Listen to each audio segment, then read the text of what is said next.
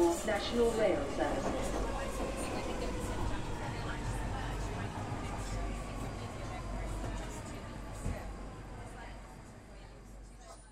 Și bine te-am regăsit în stația Londra. Acesta este podcastul Un Român în Londra. Eu sunt Manuel Cheța de la manuelcheța.ro iar acesta este episodul numărul 7, episod pe care l-am numit Trumpsit sau Brump, pe bune motive. La ora la care apare acest podcast, normal că tot pământul știe că în 2016 s-au întâmplat două lucruri.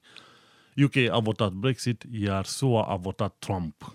În acest episod o să vorbesc puțin despre alegerea lui Trump, ce lecții s-au învățat, despre recomandări de podcast ce pot să le fac în legătură cu comentarii politice, bineînțeles, legate de Trump, despre cum pot cei din diaspora să voteze pentru alegerile parlamentare din 2011 și, bineînțeles, multe alte știri din zona Londrei. Dar înainte de astea, vreau să mulțumesc bloggerilor brașoveni cu care m-am întâlnit la o bere când săptămâna trecută la berăria Ciucaș din Brașov. Dacă ajungi în Brașov și nu treci pe la berăria Ciucaș, înseamnă că n-ai fost în Brașov. Și motivul pentru care m-am întâlnit cu ei este, bineînțeles, că suntem în același grup de blogger brașoveni și, desigur, ca să mai aflu care sunt sfaturile lor legate de ceea ce fac eu pe aici. Fie că e blog, fie că este canalul de YouTube, ori, desigur, podcastul de față. Dacă am nevoie de un sfat sincer, în mod sigur îl voi primi de la bloggerii brașoveni, pentru că oamenii sunt foarte direcți. Chiar dacă sunt prieteni, îți spun că tu faci o treabă de căcat și atunci, bineînțeles, tu ar trebui să schimbi lucrurile.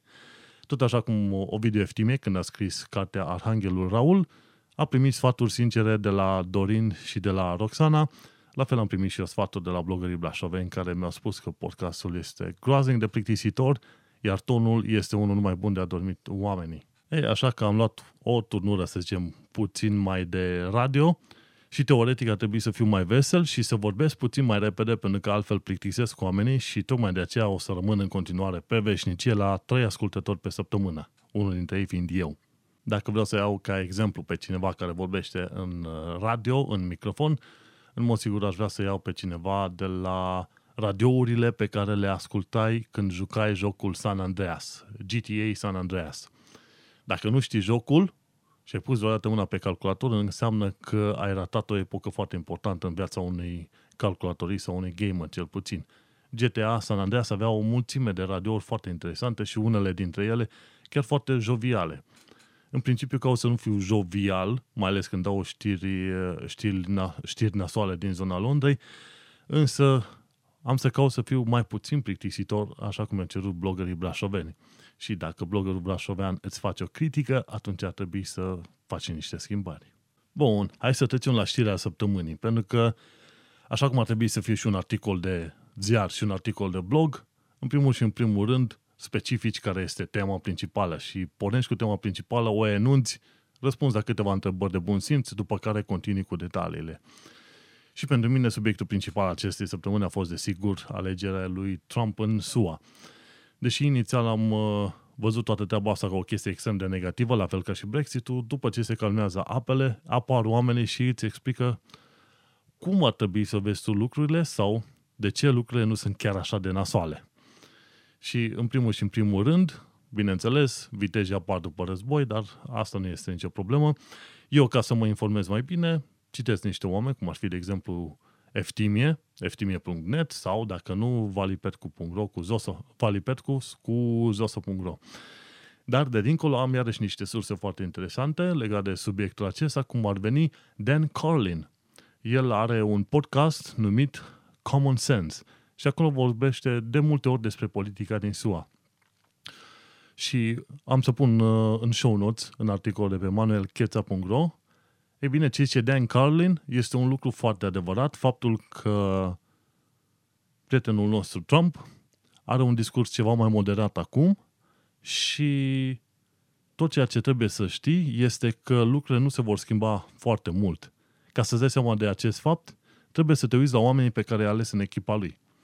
Și dacă a ales oameni care erau în vogă prin anii 80-90 și din trupa republicanilor, îți vei da seama că de obicei politicile în genere vor fi conduse de acel, acei oameni. Desigur, Trump are o putere extrem de mare, poate decide de la sine putere să invadeze o țară, dar, în schimb, are o echipă și niște oameni față de care răspunde cât de cât, să zicem. Și atunci când te uiți la echipa construită de Trump, îți dai seama că zidul mexican nu va avea loc și că o serie de politici din alea, să zicem, extremiste de lui Trump nu vor avea loc nici ele. Ba chiar unii îndrăznesc să spună că Trump va fi un lucru pozitiv și pentru SUA și pentru lumea întreagă. Numai istoria va ști ce să zică în, în domeniul acesta. Repet, Trump nu pare a fi bomba atomică așa cum s-a știut, cum s-a prevăzut în campania electorală, ci mai degrabă s-ar putea ca foarte multe din vederile sale să fie moderate. Și ba, nu, ba chiar s-ar putea să mențină status quo. Eu aș, fi prefer, eu aș fi preferată pe Hillary pentru că ea a mers, am așa pe ideea că de fapt vrea să menține status quo. Nu este cel mai bun, dar decât să mergi pe o teorie nucleară, așa cum s-a spus de obicei despre Trump, ai fi preferat pe cineva mai, uh, mai moderat.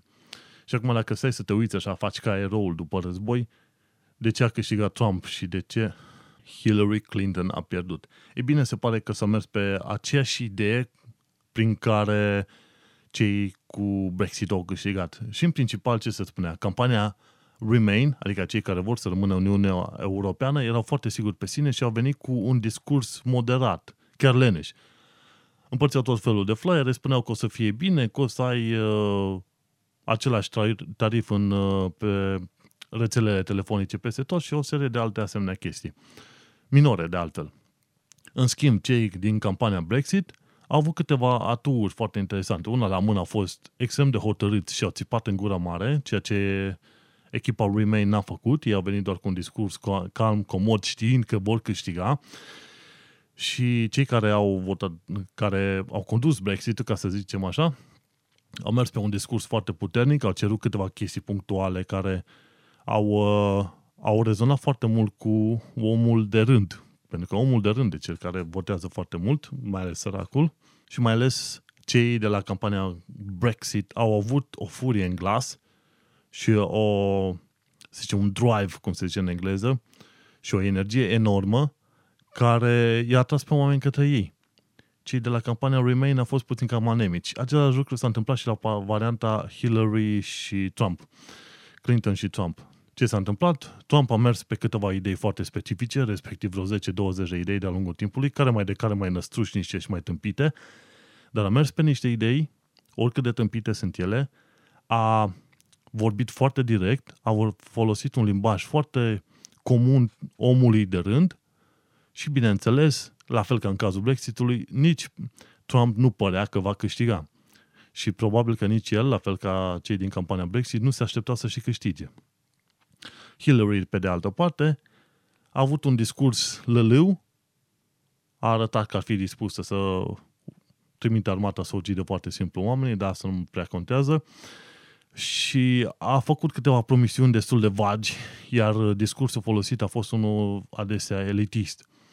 Și asta e problema, că marea masă a votanților nu sunt cei 10-20 de oameni care sunt foarte educați și probabil au citit 10-20 de cărți anul ăsta, ci marea masă a oamenilor sunt de aia care lucrează, au un salariu probabil prost și probabil lucrează o, unul sau două joburi în același timp ca să strângă naibii niște bani pentru casă. Și asta e. Atunci când uh, vrei să câștigi niște, niște voturi, trebuie să faci, așa cum zice și CGP Gray pe canalul său de YouTube. O să pun și un link chiar în uh, show notes pe manuelcheța.ro Și așa cum zice și omul respectiv, și anume este faptul că tu trebuie să vorbești pe limba celui care să vrei să te voteze și trebuie să-i promiți lucruri omului respectiv sau grupului sau clasei respective. Când încep să și când e vorba de promis și de vorbit, trebuie să folosești discursul pe care l-ar înțelege omul respectiv. Trump a vorbit, oricât de idiotic și oricât de tâmpit ar fi vorbit el, el a vorbit pe limba omului de rând. Omul l-a înțeles, iar omul de rând a rezonat cu el.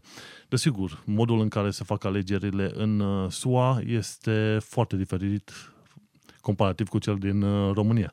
În România e vot direct, respectiv dacă sunt 10 oameni, 7 votează ca un candidat, respectiv primul candidat, să fie președinte, ei bine, aceia șapte au votat ca acela să fie președinte. În SUA au uh, un fel de ele- electorate.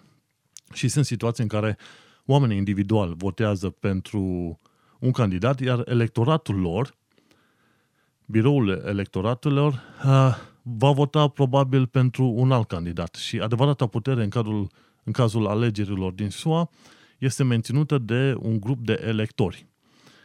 Și se pare că sistemul e făcut în așa fel încât electorii nu sunt obligați să voteze așa cum uh, au votat, să zicem, oamenii din orașul, localitatea, statul din care provin acei electori. Și sunt foarte multe șanse ca electorii să votează puțin diferit față de cum votează oamenii de rând. Practic, omul de rând nu are așa de multă putere în cadrul votului, așa cum ar avea un om în România. Și iată că electorii, de fapt, nu uh, poporul SUA, a ales ca noul președinte să fie Trump. O chestie destul de ciudățică, ezoterică, aș numi eu. Și așa Hillary, cu un discurs lălâi, cu un discurs elitist, cu niște promisiuni vagi, fiind extrem de convinsă că va câștiga, ei bine, iată că a luat-o peste bot, pentru că, de fapt, a fost, a fost total nepregătită pentru campania asta, la fel cum cei din echipa Remain au fost total nepregătiți. Anul 2016 va fi un an în care surprizele s-au ținut lanț și două surprize de ordin istoric, aș putea zice. Se pare că Trump este primul președinte care nu este, să zicem, afiliat politic în mod direct și primul asemenea președinte ales în ultimii vreo 30 și ceva de ani de zile, 30 sau chiar 40 de ani de zile. Și la fel, Brexitul nu se aștepta nimeni să se întâmple și uite că s-a întâmplat. Deci anul 2016, un an foarte interesant. Se pare că nu va fi un an, să zicem, uh, nuclear, așa cum au spus oamenii, însă este un an chiar foarte interesant și va trebui să vedem cum va decurge de fapt anul viitor. Anul ăsta a fost numai un an pregătitor. Vom vedea în anul viitor ce se va întâmpla. Desigur, va trebui să revenim inițial la oile noastre londoneze, pentru că asta ne interesează. Să vedem cum se taie lâna pe aici și ce se mai petrece. În săptămâna anterioară acesteia, am descoperit că de fapt există niște căi de atac la Brexit. Se pare că există acum o dispută din punct de vedere juridic ca articolul 50 să fie declanșat de către Parlamentul UK și în niciun caz de către Guvernul UK. Și acum Parlamentul UK și cu Guvernul UK sunt în uh, mare ceartă să vadă care este până la urmă cel care are întâietate în asemenea măsuri. Dar fiindcă articolul 50 ar uh, atrage cu sine tot felul de schimbări legislative, normal ar fi ca Parlamentul să se decide în, uh, în privința acestui, acestei schimbări. Se pare că acum cearta este dusă de înalta curte de justiție din UK uh, și vedem ce decide aceasta. Dacă într-adevăr Parlamentul va fi acela care va trebui să voteze în privința articolului 50, sunt șanse ca Parlamentul să voteze ca articolul să nu fie să nu fie declanșat. Cu alte cuvinte, să se ignoreze referend, să se ignore referendumul. Referendum, referendumul a fost în sine pur informativ, așa cum a recunoscut și Nigel Farage, Nigel Farage, dar eu zic Farage, pentru că ei sunt Farage de tot fel de mizerii. Și se pare că după ce vor face aceste, să zicem, deliberări, vom afla dacă Parlamentul are voie. Sunt situa- două situații foarte interesante. Una la mână, Parlamentul votează articolul 50 pentru că ei vor să aibă susținerea electoratului ori, a doua la mână, nu vor vota și vor, uh, se vor uita la consecințele pe termen lung și vor spune nu, Brexit nu are voie să se întâmple. Situație în care Brexitul nu se va întâmpla. Deci e un, uh, e un uh, lucru foarte interesant și vom vedea ce se întâmplă anul viitor. Pentru că deja toată lumea este pregătită de concedii, e noiembrie, iar în Londra deja au început să apară tot felul, nu, de când? De două săptămâni au început să apară tot felul de zone special dedicate Crăciunului. Cam cu două luni înainte de Crăciun vei vedea chestiile astea în tot felul de magazine londoneze. Și în, mi se pare că pe strada Oxford Circus deja s-au pus, s-au aprins niște luminițe special dedicate Crăciunului. Așa că iată că Brexit va fi un subiect de care vom discuta probabil aproape în fiecare săptămână, câteodată mai mult, câteodată mai puțin. Dar hai să trecem nițeluș la oile noastre din Evening Standard, cum am spus de un milion de ori.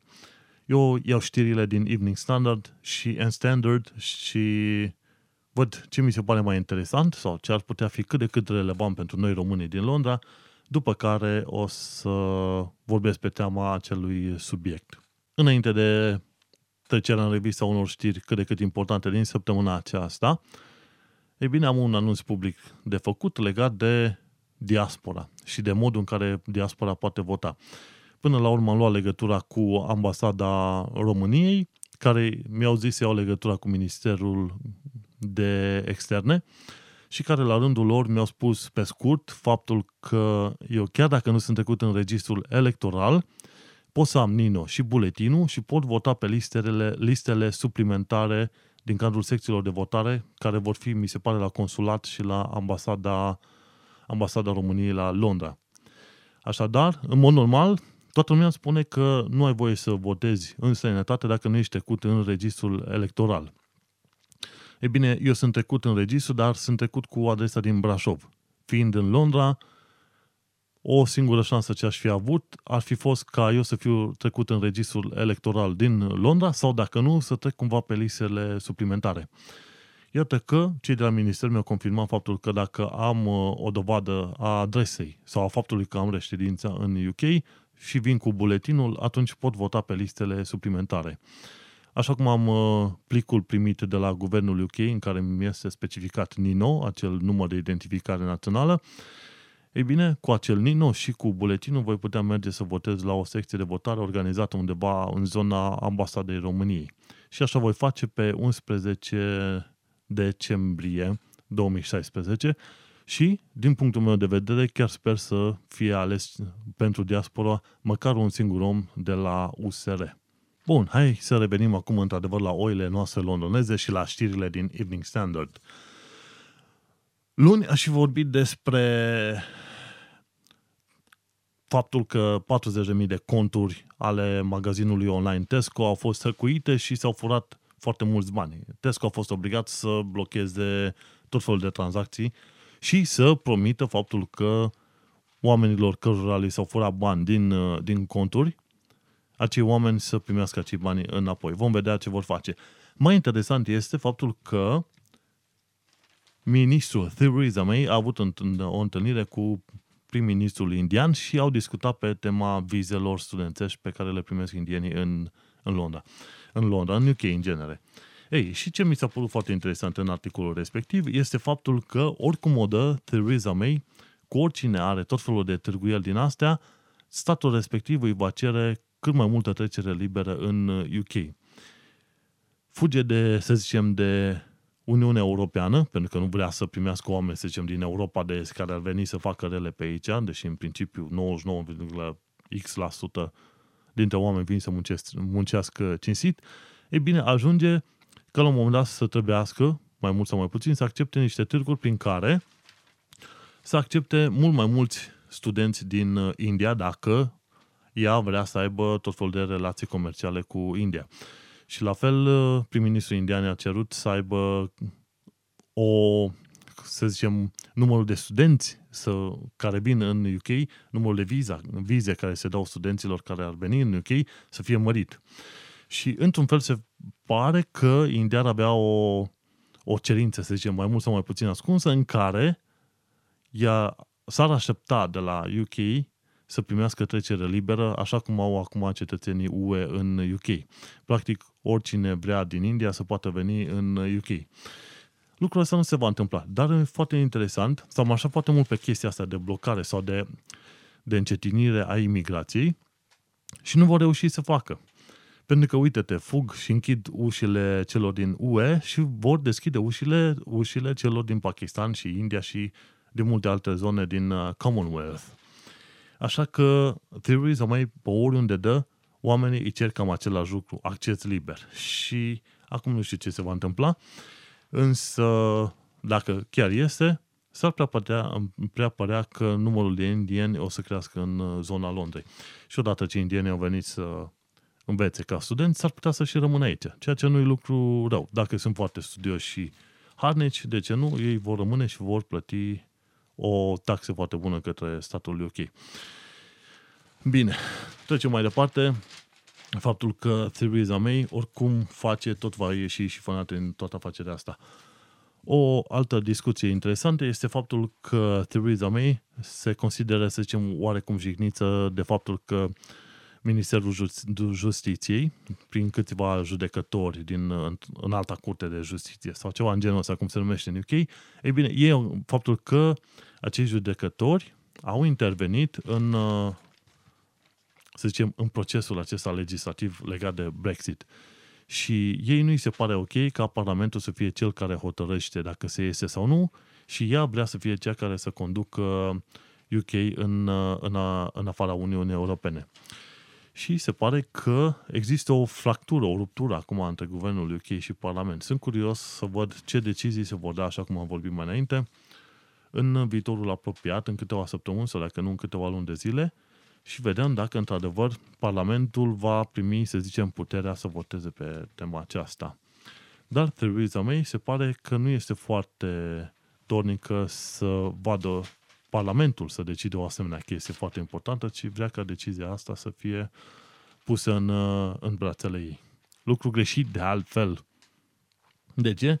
Pentru că înainte de a avea loc fenomenul Brexit, ea a spus în multe situații faptul că un uh, eventual Brexit va fi rău din multe puncte de vedere. Acum nu știe cum să mai ascundă acest, uh, aceste păreri ale ei, însă tot ies din loc în loc în, uh, în ziare, pe la știri, peste tot unde ai putea afla câte ceva despre ceea ce zice ea.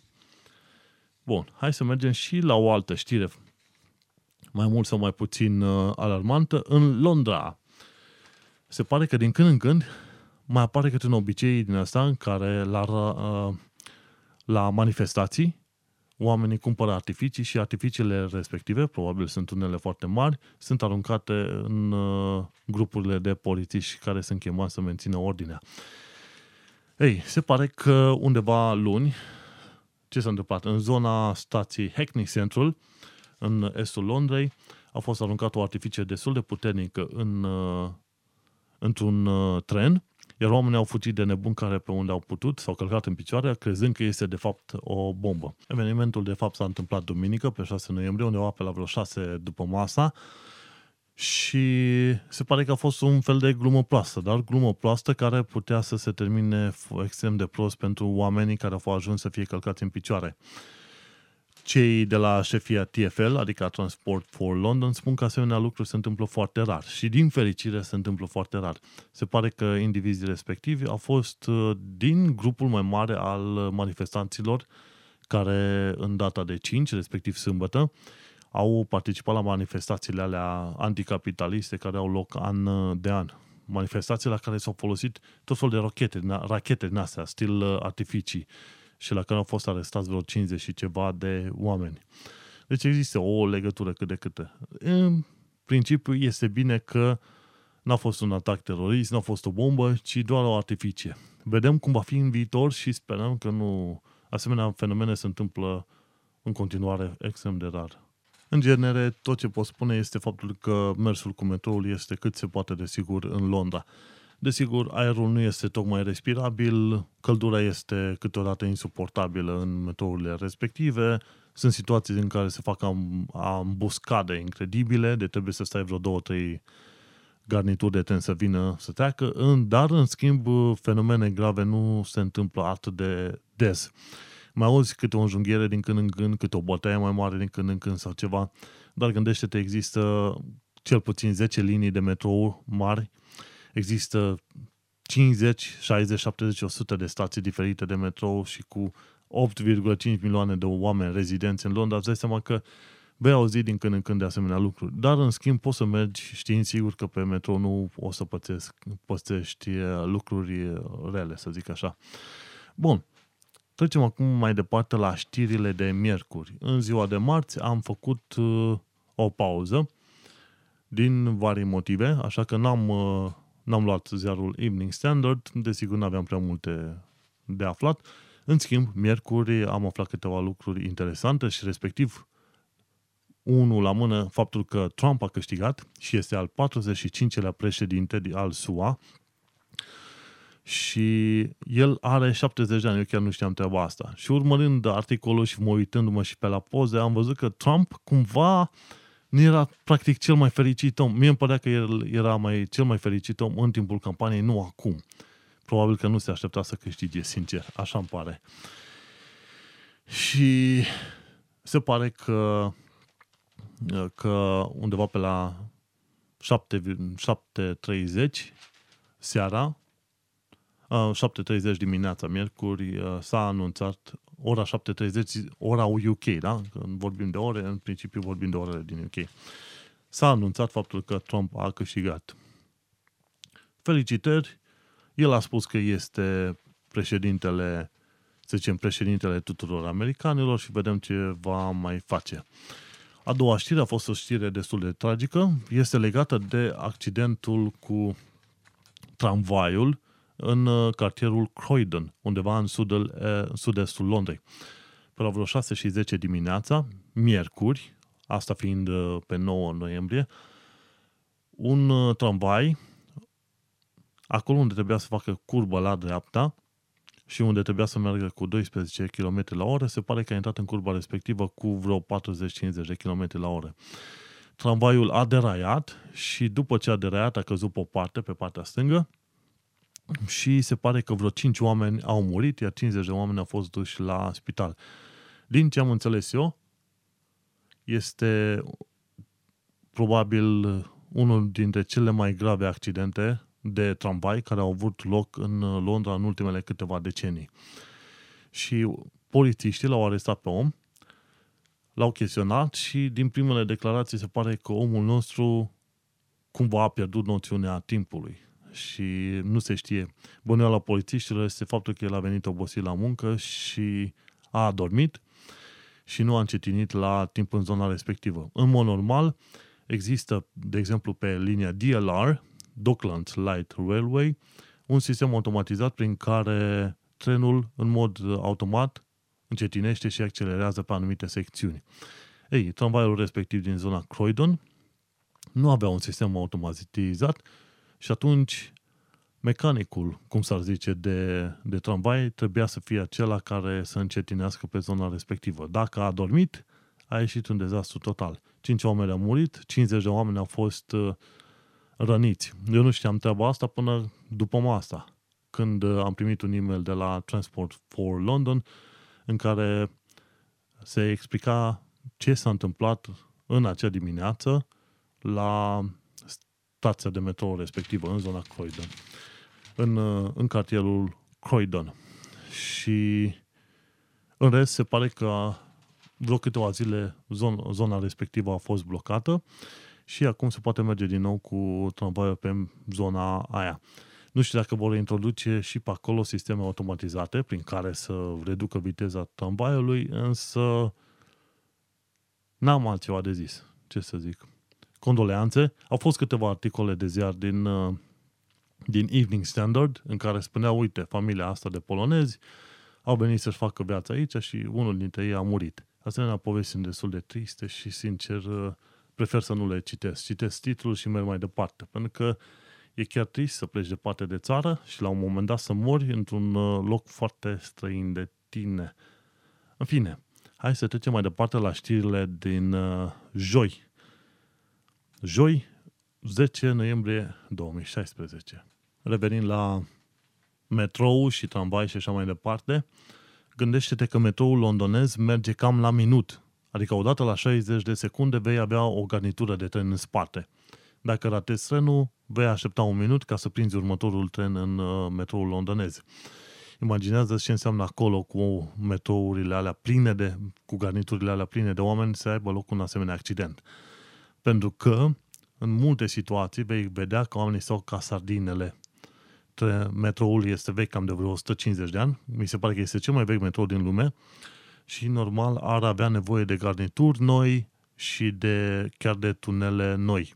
Nu știu cum ar putea face chestia asta, însă până atunci, mai ales la orele de vârf, undeva ore de vârf care înseamnă 7 jumate, 9 jumate dimineața și seara între 5 jumate și 7, E bine, la orele de vârf găsești oameni unul peste altul acolo, prinși ca saci, unul lângă altul.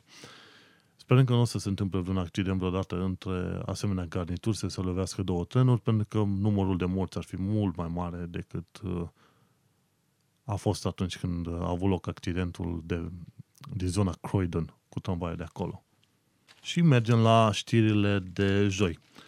Mă bucur când aflu că, de exemplu, Scotland Yard cumpără încă 200 de tasere ca să, ca să le dea polițiștilor. Se pare că în momentul de față sunt 1840 de tasere în total în zona Londrei. Cu alte cuvinte, până acum au fost 1600. No, matematică, mare brânză. Te gândi că ar fi foarte multe, însă nu e, că doar unul din 4-5 polițiști din uh, Londra are un asemenea taser. Majoritatea polițiștilor n-au arme. Deci un lucru știut este că în UK polițiștii nu au arme. Doar în anumite situații ai cât un taser.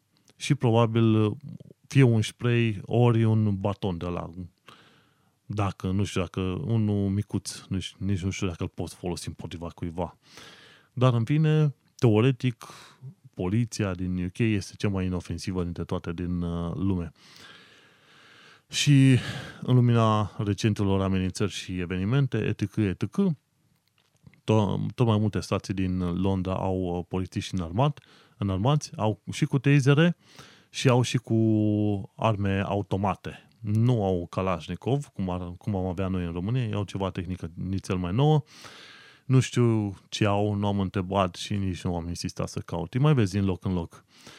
Uh, mă, mă distrează, să zicem așa, când au discuții, de obicei femeile astea ultra mega sensibile, care zic că ele nu se simt în siguranță atunci când văd polițiști cu arme în mână și eu mă uit la ele și ești proastă, dar ai vrea să vezi un terorist cu armă în mână, ai vrea să vezi niște hoți sau niște tâlhari sau pur și simplu niște handicapați bătuți în cap care au scăpat de la spital de nebuni, ai vrea să-i vezi pe proștii aia cu arme în mână?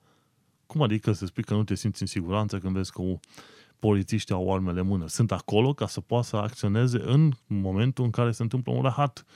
Da, desigur, unii oameni sunt puțin cam prea, nu știu dacă sensibil, sensibiloși, dar mă sigur proști. Și asta e un lucru care mă enervează la culme. Atâta timp cât uh, ai niște polițiști acolo care pot să intervină la minut sau la secundă, dacă vin niște tâmpiți cu bombe sau cu arme, atunci polițiștii ai bine că au arme și au cu ce interveni. Nu? Așa că nu se simte în siguranță proasta satului. În fine, mergem mai departe.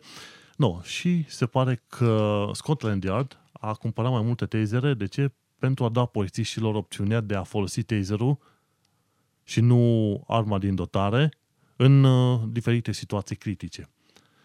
Și probabil se gândește și ei că dacă apare vreun terorist idiot, e mai bine să-l prindă viu decât mort. Așa probabil vor găsi mai multe informații.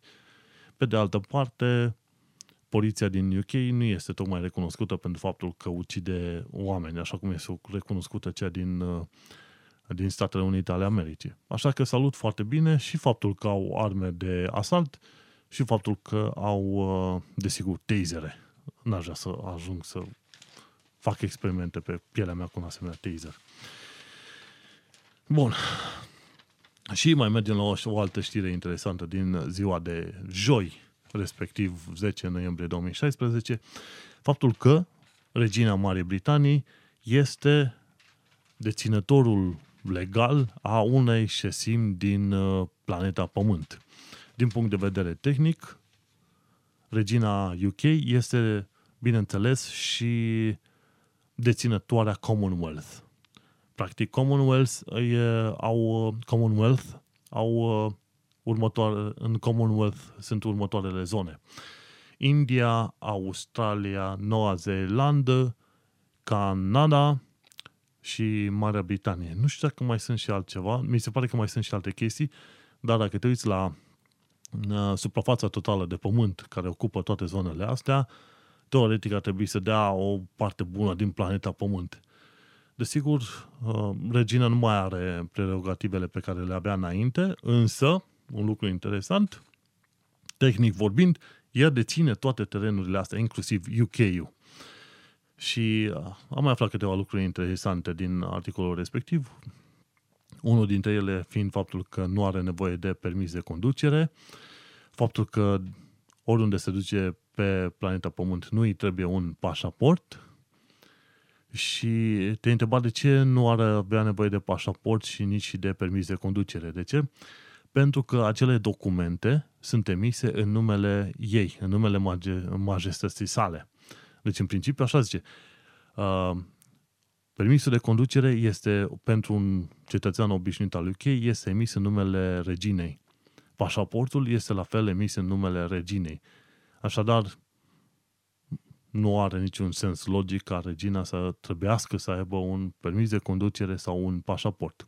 În mod interesant, regina Marii Britanii a fost în al doilea război mondial mecanic auto, mi se pare, și și e să umble cu mașinile, să le șofeze și la nevoie să le și repare.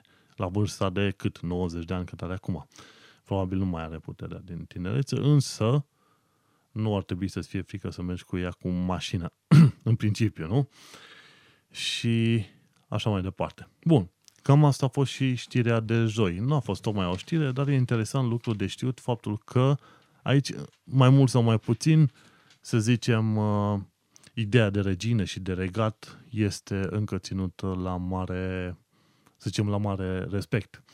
Când uh, te duci și obții NINO, National Insurance Number, tu de fapt apelezi la o instituție guvernamentală care începe cu HM, etc., etc. HM-ul ăla înseamnă Her Majesty's sau al majestății sale. No. Și cam, uh, cam asta este vorba cu regina UK și cu știrile de joi. Joi se pare că a fost o zi, să zicem, fără prea, fără prea multe știri interesante. Și ajungem atunci la ziua de vineri. În vineri avem vreo, vreo două, zi, două știri care m-au interesat pe mine. În mod normal, te putea gândi că, într-adevăr, sunt mult mai multe știri. Și sunt sigur că dacă ar fi fost altcineva să facă podcastul ăsta, ar fi ales știri total diferite. Tocmai de aceea trebuie să te gândești la faptul că podcastul Un Român în Londra este vorba să prezinte un punct de vedere, să zicem, cât de cât subiectiv, pentru că eu sunt cel care alege știrile și eu hotărăsc ce se zice aici și eu hotărăsc cine și cum taie capul aici în podcastul ăsta, pentru că eu sunt singurul care și fac. Bun, mergem mai departe. Aflăm că un mare recruiter din UK s-a văzut cu site-ul hăcuit. Și este vorba de, de site-ul uh, recrut, uh, recruiterului gigant numit Michael Page și a pierdut datele a 700.000 de mii de clienți. Și nu este prima oară când se întâmplă chestia asta. Vezi că am început știrile săptămânii cu faptul că magazinul online Tesco a pierdut datele a 40.000 de clienți. Nu numai datele, dar și banii. O parte din bani, desigur. Uh, în cazul ăsta, Michael Page, site-ul acesta de recruitment, a pierdut datele la 700.000 de clienți, din fericire, nefiind trecute acolo date de card. Deci să se piardă bani. Deci e suficient să știi o adresă de e-mail pe care o folosește un om într-un loc și dacă la, la un moment dat adresele nu sunt uh, salvate așa cum trebuie în bazele de date, ar putea să vezi și uh, parolele în uh, text.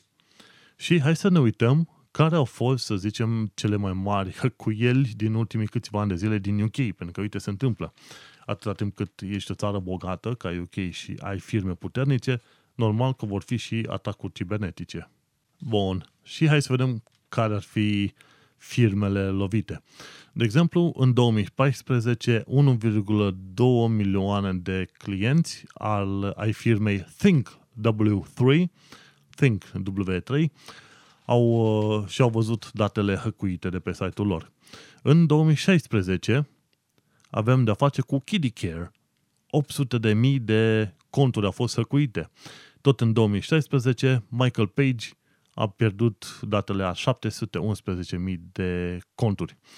După aia, în 2015, Talk Talk a pierdut datele a 157.000 de uh, clienți iar în 2016 Tesco Bank a pierdut datele a 40.000 de clienți. Lista asta făcută de cei de la, de la Evening Standard în uh, secțiunea de business pornește de la cei care au pierdut cele mai multe date, respectiv Think W3 în 2014 până la Tesco Bank, ce am vorbit mai înainte, la 40.000 de conturi. Și nu sunt singuri. Există multe alte site-uri care au fost săcuite și despre care probabil noi încă nu știm în momentul de față. să nu uităm de faptul că uh, Yahoo Mail-ul a fost secuit și el la rândul lui și chestia asta se știa de 2 ani de zile deja. Bun, mergem mai departe la ultima știre a zilei de vineri și a săptămânii. Și aici discutăm de faptul că cei care au intrat în, cei care lucrează în domeniul dezvoltărilor imobiliare nu au mai avut avântul la care se așteptau. Se pare că procentul de construcție a scăzut cu 1% în ultimele șase luni de zile din cauza Brexit. Și atunci perspectivele nu arată foarte bune, însă gândește-te că, au, că acele construcții au căzut cu 1%, nu au căzut cu 50%, nu au căzut cu 100%, știi? Și chiar dacă Brexit-ul înseamnă un cost, acel cost nu va fi, să zicem, o chestie în care uh, UK ajunge, va ajunge să fie îngenunchiat și să, să ajungă la revoltă generală și sărăcie și așa mai departe, ci va fi o situație în care oamenii o perioadă vor plăti puțin mai mult pentru mâncare, utilități, etc., etc. Știi vorba aia, nu? Dracul nu este chiar așa negru pe cum pare. Și așa că am vorbit în uh, noul episod despre Trump, despre Brexit, despre Theresa May și despre Farage și de alte chestii de genul ăsta. Ca să facem o mică recapitulare, cred că e foarte interesant de urmărit podcastul lui Dan Carlin, Common Sense. E bun de discutat și așa, de urmărit și așa ca chestiune săptămânală, ca un fel de ritual în care să înțelegi cum funcționează politica în mod normal în SUA.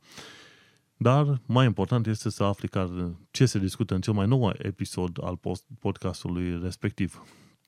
Bun, o altă recomandare ce o am e să citești pe monelcheța.ro legat de votările din diaspora pe listele suplimentare, adică buletin, Nino sau orice alt document prin care arăți că ai reședința în UK. Și, desigur, la un moment dat, dacă ți-aduce aminte, am vorbit despre faptul că este concert Skyrim la London Palladium pe 16 noiembrie. Și iată că, într-un mod foarte interesant, am reușit să iau și un bilet, e vreo 50 de lire, un asemenea bilet. Și chiar mai erau cât vreo 7 sau 8 locuri din nu știu câte sute sau mii de locuri sunt acolo, că nu m-a interesat să aflu în mod precis. Am reușit să iau locul și am să mă duc pe 16, nu știu exact în ce zi este, trebuie să mă mai uit, ca să văd și eu coloana, să ascult și eu live coloana sonoră folosită în, uh, în jocul video Skyrim. Elder, Elder Scrolls Skyrim. Da. Și atunci, uh, cine este fan Skyrim și este în Londra, cred că ar putea încă să mai cumpere un loc sau două, ce mai găsește pe acolo, să urmărească live soundtrack-urile sau orchestra care a făcut uh, melodiile din spatele jocului Skyrim. Ah, și ca să nu uit, o altă bucățică de sfat, cum se spune în engleză, piece of advice, dacă nu ți-ai făcut vaccinul antigripal încă, e bine află că în farmaciile Boots, b o o t s în farmaciile Boots din Londra, te poți duce, te, îți faci o programare și când te duci la programare plătești vreo 12-13 lire pentru un uh, vaccin antigripal. Chiar am fost zilele astea, m-am dus, am plătit banul pe loc și m-am dus într-o cămăruță separată și mi-a făcut injecția. Într-un mod interesant, eu mă așteptam să fie acele alea uriașe care erau în urmă cu ceva ani de zile prin care primeai injecția. Dar nu, acum era destul de micuț, nici nu l-am simțit și nici n-am simțit când a făcut uh, tanti respectivă injecția. Făți vaccinul antigripal cât poți de repede, 12-13 lire nu sunt mare lucru, e practic un bilet de cinema aici în, în Londra sau practic ce mănânci tu acolo, niște dulciuri la un moment dat, ei bine, 12-13 lire nu sunt mult. Du-te la o farmacie Boots, fă programare, plătește banul, fă-ți, fă vaccinul antigripal. Eu anul trecut nu l-am făcut, m au ocupat de alte lucruri, am zis că nu e mare lucru, că nu, nu mi se întâmplă mie nimic, că doar nu mi s-a întâmplat nimic în, ultimul, în ultimii doi ani de zile. Și iată că m-a lovit o gripă atât de urâtă încât mi-am adus aminte ce înseamnă să fiu bolnav și să mă doară capul și să nu pot respira practic noaptea. Și după o săptămână așa destul de urâtă, m-am hotărât ca anul ăsta altul să am totuși vaccinul antigripal făcut. Nu este niciun, uh, niciun rău în treaba asta. Nu uita, buți 12 lire și ceva vaccin antigripal cât mai repede. Bun, acesta a fost episodul 7, 7, era să zic 17, înseamnă că am o putere de premoniție, să zicem așa. Episodul 7, după ce am venit din concediu, episod care se numește Trump Seat sau Brump, în care am discutat despre Brexit și despre Trump puțin tel și despre ce ar putea însemna președinția lui Trump, adică nu un lucru prea grav. Am discutat și despre Dan Carlin și puțin despre diaspora și modul în care poate vota pe listele suplimentare și despre vaccinurile de abuți. Eu sunt Manuel Cheța de la manuelcheța.ro Tu ai ascultat podcastul Un Român în Londra. Dacă ai ceva recomandări, sugestii, comentarii, înjurături, etc., etc., nu uita să le trimiți pe manuelcheța.ro Și dacă mă înjuri, fă argumentat. Ne auzim pe data viitoare. Pa! The next station is Balham. Change here for National Rail Service.